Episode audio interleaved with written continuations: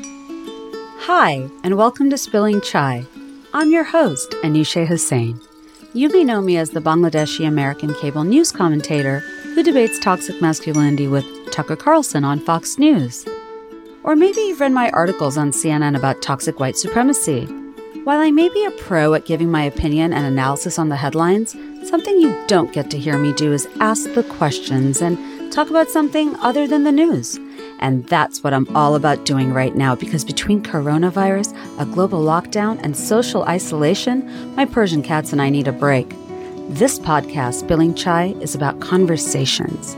I want to feel inspired, and radio is such a great medium to have really in depth conversations and to take the time to have them. In this show, I'm going to be talking to brilliant writers, passionate activists, and amazing artists, and I want you to join us. This podcast is also a PSA on behalf of all brown people that in most of the Asia and the Middle East, chai is not a latte. Instead, it's the best kind of tea, and on this podcast, we are all about spilling it. So pour yourself a cup and pull up a seat.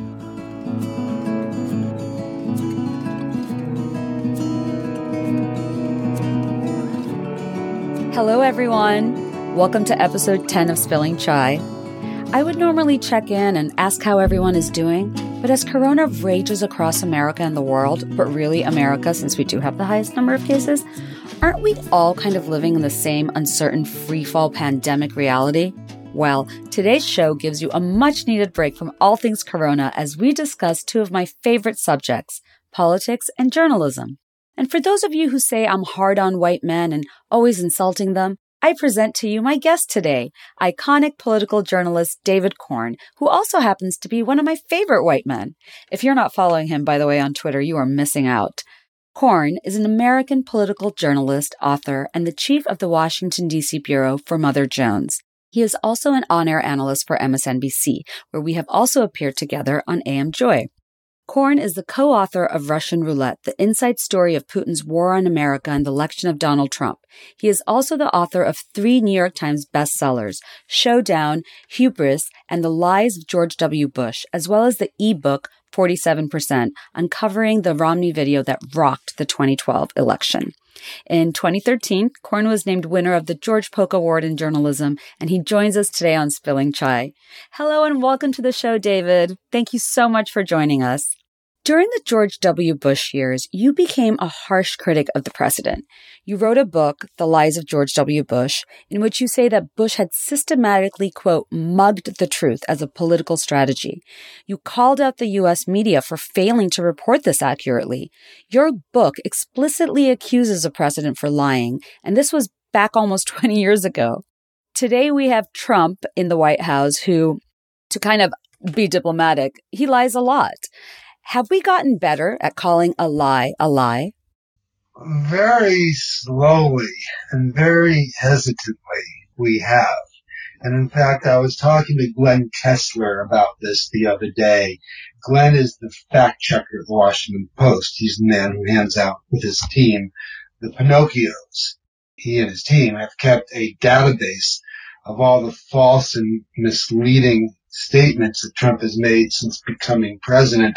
And last time I checked, maybe a week or so back, there were over 19,000 lies or false statements. You know, in some ways to me, it's a little remarkable compared to 2003 when I argued that it was a journalistic necessity to point out when a president was lying, particularly when he was lying about the reasons to go to war and to put American troops in harm's way, as yeah. what happened with the Iraq invasion.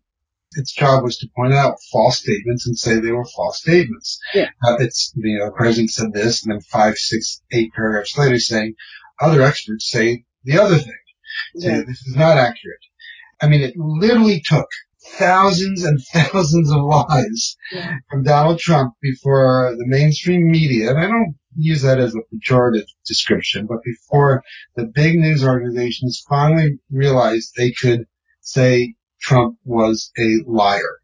We saw this happen sparingly during the 2016 campaign. It came a little too late. The New York Times, I think it was September 2016, first said that he had lied when he made a statement about his claim that Trump, that Barack Obama had not been born in the United States and yes. been born in Kenya. And so racist trutherism. They actually used the word lie in response to, in a piece about that, saying that Trump had lied. And that kind of opened the door for others in big traditional news outlets, legacy media, to sparingly use the word lie or say the president was saying something that was false.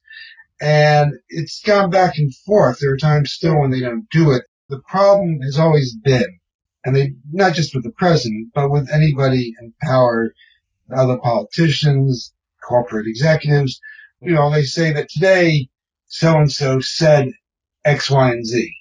Yeah. And X, Y, and Z could be false. And it may not be until later in the story, may not appear in the headline, that those statements are false. The New York Times did this before the 2018 election and said the president cites crisis on the border with caravan.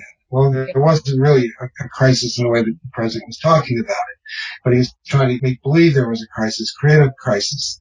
And the piece eventually explained that, but when you have the words president cites crisis at border in the headline and on the tweet, you give the impression that he's saying something important that's noteworthy.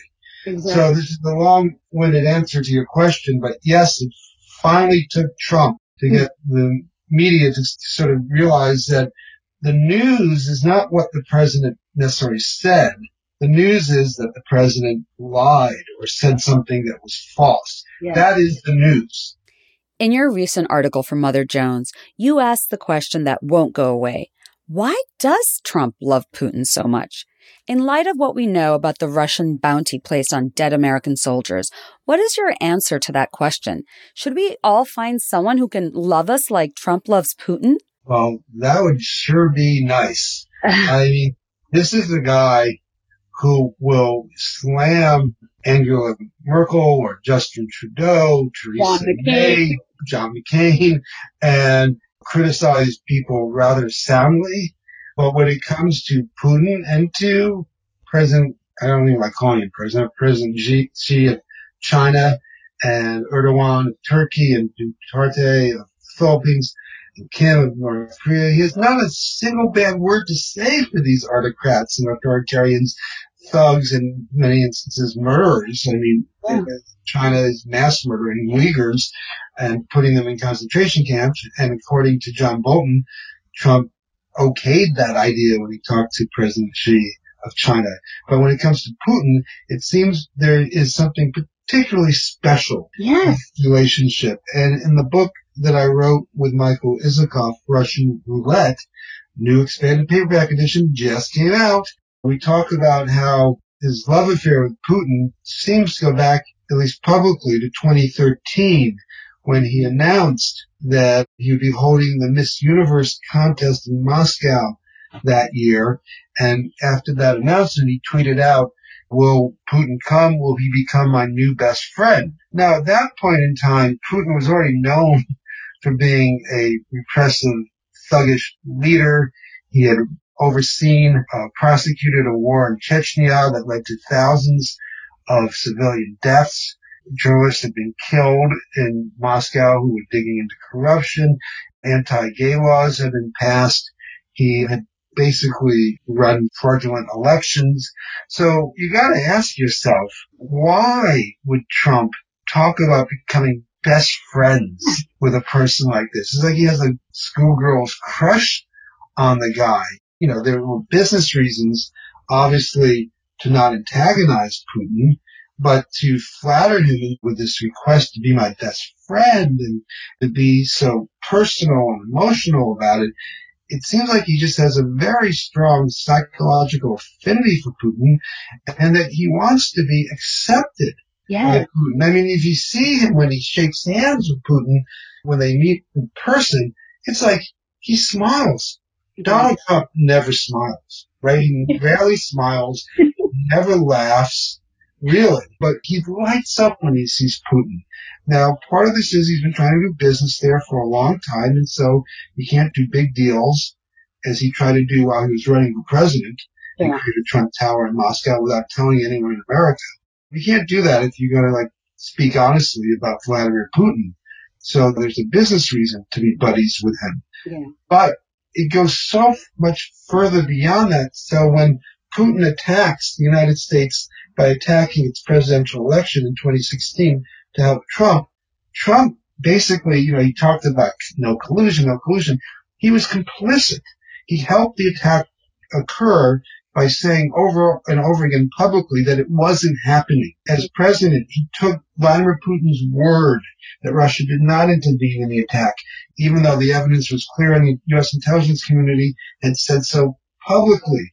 And then to bring up the most recent point, we have multiple reports that Trump was told that Russia was putting bounties on the heads of American soldiers in Afghanistan. If you kill them, you get paid to encourage more murders and assassinations of Americans. And what does Trump do? Nothing. And even like he says, well, you know, I didn't know about it. Well, the first thing is like, would be for a sane, reasonable American president to say would be, if this was true, that he didn't know about it, which is doubtful, but would say, I wasn't told this. I'm looking at this right away. It's outrageous. If anything like this happened, there will be repercussions. Yeah. I mean, that's what you say he cannot bring himself to criticize Putin. Now, I think there's another thing that goes on in, in all this is that he became president with the help of Russia, the underhanded, covert, clandestine assistance of Russia. And it wasn't the only thing that got Trump the presidency, but if you came up with a list of 12 decisive events that turned the election, the Russian intervention and putting out Hillary Clinton's emails and speeches and all that sort of stuff, well, was certainly one of the determinative factors that if it hadn't happened, it's very conceivable that Trump would not have become elected president. So his presidency has an asterisk on it. Yes. You know, it's tainted, it's tarred, and that just drives him crazy. I think he thinks anytime he talks about Russia and he attacks Putin, does anything, it just reminds people that he is in the White House in part because that's what Putin wanted. Is Trump a patriot? I mean, does he love this country? Well, I mean, I don't even know if you have to love America to be a patriot. We can define patriotism in a lot of different ways. But one thing we know is that Trump only loves one thing, himself. Although he may also loathe himself at the same time. He is a pathological narcissist yeah. who sees the whole world, whether it's the United States or the globe, only in terms of what it means to him. So he doesn't love the United States. He doesn't care about the United States. He doesn't care about you, me, or he doesn't care about the people he has coming to his rallies. He's putting them in harm's way. You, if you care about those people, you wouldn't invite them to an arena and have them sit shoulder to shoulder, stand shoulder to shoulder, and not tell them to wear masks. He doesn't care about anything other than himself and his own standing. So if Putin's putting uh, reward money out for the murder of Americans, all he cares about is not what happens to those Americans. He cares about what it means for him and whether he should say something or not. He, if Putin attacks the election, he doesn't care about American democracy and the fundamentals of our republic. He cares about whether he'll stay as president. The same thing with the coronavirus pandemic. Yeah. He doesn't seem to care that 130,000 Americans are dead because of this. He doesn't tell people to wear masks. He doesn't set an example. He doesn't even tell people to social distance. He seems to find it inconvenient for his election prospects. And so you can't be a patriot if your only priority or your top three priorities are me, me, and me. You know, I grew up in Bangladesh with America constantly monitoring press freedom in the country. It was something they championed and really protected all over the world. I always viewed the U.S. as this beacon for journalistic standards and truth. Will the American press survive Trump's attacks? Well, I think the press will survive, but you know, there are problems with the business models and with the economic recession that we're in because of the pandemic that Trump has not adequately addressed. And we see a lot of media institutions having to cut back on staff, resource and salaries. And that's creating a crisis for a media that was already in a crisis even before Trump because of the rise of the information internet infrastructure. So there are multiple crises hitting the media and then along comes Trump with his proclamations of fake news and so on. And that is turning off a third of the public or so to media that doesn't support Trump, to non-Fox, non-Breitbart media. And it's a bit of a problem, but it's a major problem that media industry as a whole has to contend with right now. But what Trump is doing is he's making the demonization of independent media, you know, part of the playbook that is being copied by autocrats around the world, whether it's Bolsonaro in Brazil or Erdogan in Turkey, who are now saying people cover them and expose their lies and corruption, that it's fake news and they see that this doesn't work completely, doesn't make these stories go away, but what it does do is it, it prevents your core supporters, your base from being influenced by these media reports because you've done a good job of discrediting them. So Trump has created this sort of feedback loop within the conservative movement, which now acts like a Trump cult, that if he's attacked, it's because the media is against him and people can then discredit and not pay heed to whatever these reports are. So anything about Trump and Russia, it's a hoax and people just automatically repeat it's a hoax. And then when we had the story about the Russian bounties on American soldiers, he called that a hoax too. And for most Americans, they see that for what it is. But for people who live on planet Fox, it reinforces their brainwashing or whatever you may want to yeah. their programming that they should not pay any attention to these stories. And that's sad because if they don't get better information, they will remain solidly stuck within the Trump cult.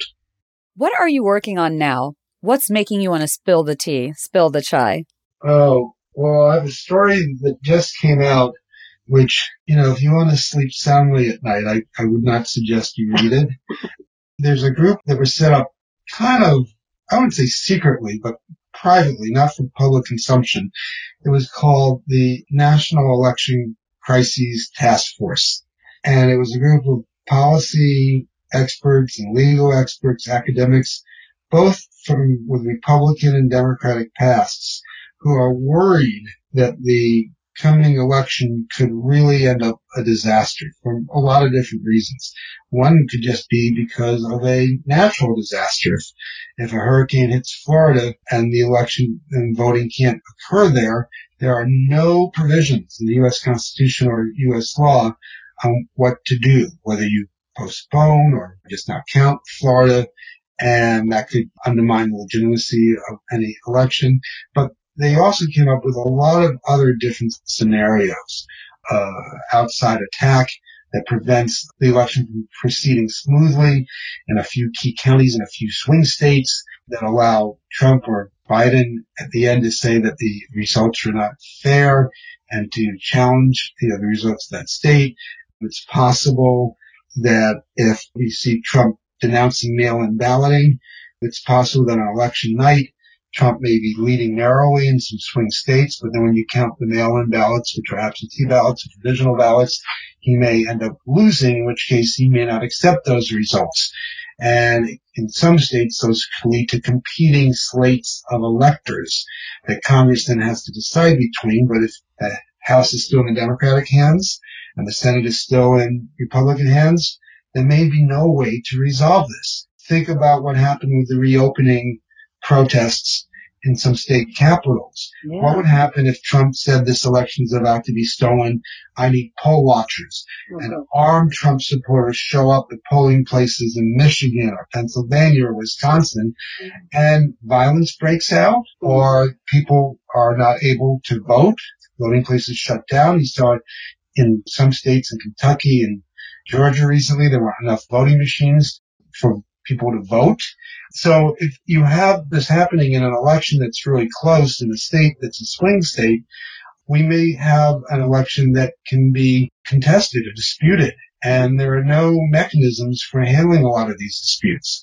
So this group has gotten together, this task force, to try to think ahead about what may happen and try to come up with answers or proposals or ways to, for actions to take beforehand to limit the amount of mistakes, errors, and conflict that could hit on election day. Whether they will succeed, I don't know, but they've been wargaming the way the military war games scenarios. They just are wargaming what could go wrong with what could be the most important election in American history.